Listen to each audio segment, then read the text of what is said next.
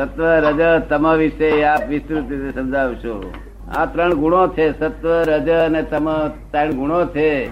એ ત્રણ પ્રકૃતિના ત્રિગુણોની ઉપર આધાર રાખે છે. પિત્ત, વાયુ ને કફ ઉપર આધાર રાખે છે. એ સત્વ, રજ અને તમો ગુણ.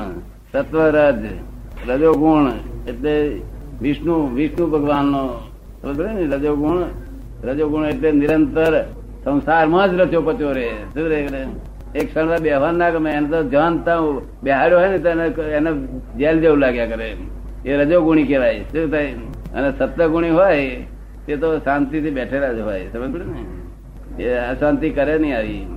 અને તમોગુણી એ પ્રમાદી હોય. કેવું? પ્રમાદી હોય. એટલે મૂળ જે કામ કરવાનું ના કરે બીજું ઊંધા થતા કર્યા કરે. એટલે રજોગુણી એ વિષ્ણુ વિષ્ણુ નો એ વૈષ્ણવો બધા રજોગુણી કહેવાય? અને સત્યગુણી બધા મહાન સંતો હોય બધા સત્યગુણી થાય.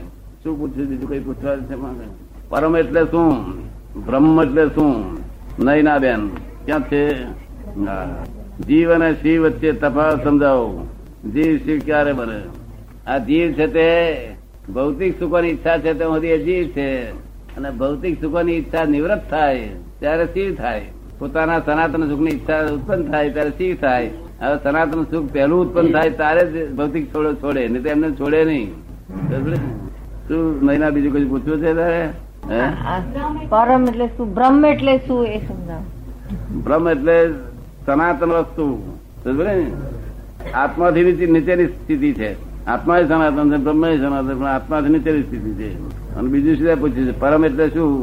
પરમ એટલે તો આપણાથી મોટું ને આત્મા ને પરમાત્મા. છેલ્લામાં છેલ્લું જે છે ને પરમ વિશેષણ છે. અને તેની આગળ કોઈ વસ્તુ નથી. બાલુભાઈ. આગળ પરમ લાગે? પરમાત્મા જ્ઞાન અને ભગવાનમાં શું તફાવત છે? ક્યાં છે બાલુભાઈ? હા. જ્ઞાન એ જ ભગવાન છે ભગવાન એ જ જ્ઞાન છે? છેલ્લે વાર જો લાસ્ટ સ્ટેશન જવું હોય તો જ્ઞાન એ જ પરમાત્મા છે નહીં પરમાત્મા એ જ જ્ઞાન જ છે. બીજું કશું છે નહીં કેવળ જ્ઞાન જ છે. કેવળ જ્ઞાન એબ્સોલ્યુટ જ્ઞાન જ છે.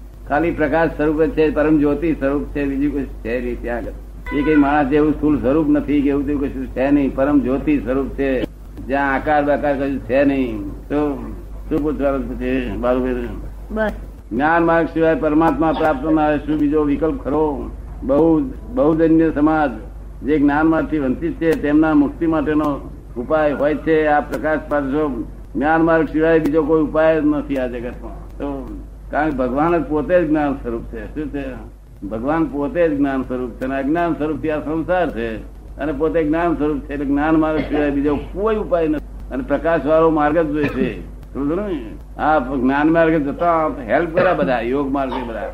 જ્ઞાન માર્ગે જતા હેલ્પ કરે, યોગ માર્ગ હોય ને, તો સ્પીડી જ્ઞાન ઉત્પન્ન થઈ જાય. ગ્રાસ્પિંગ પાવર ને બધું વધી જાય.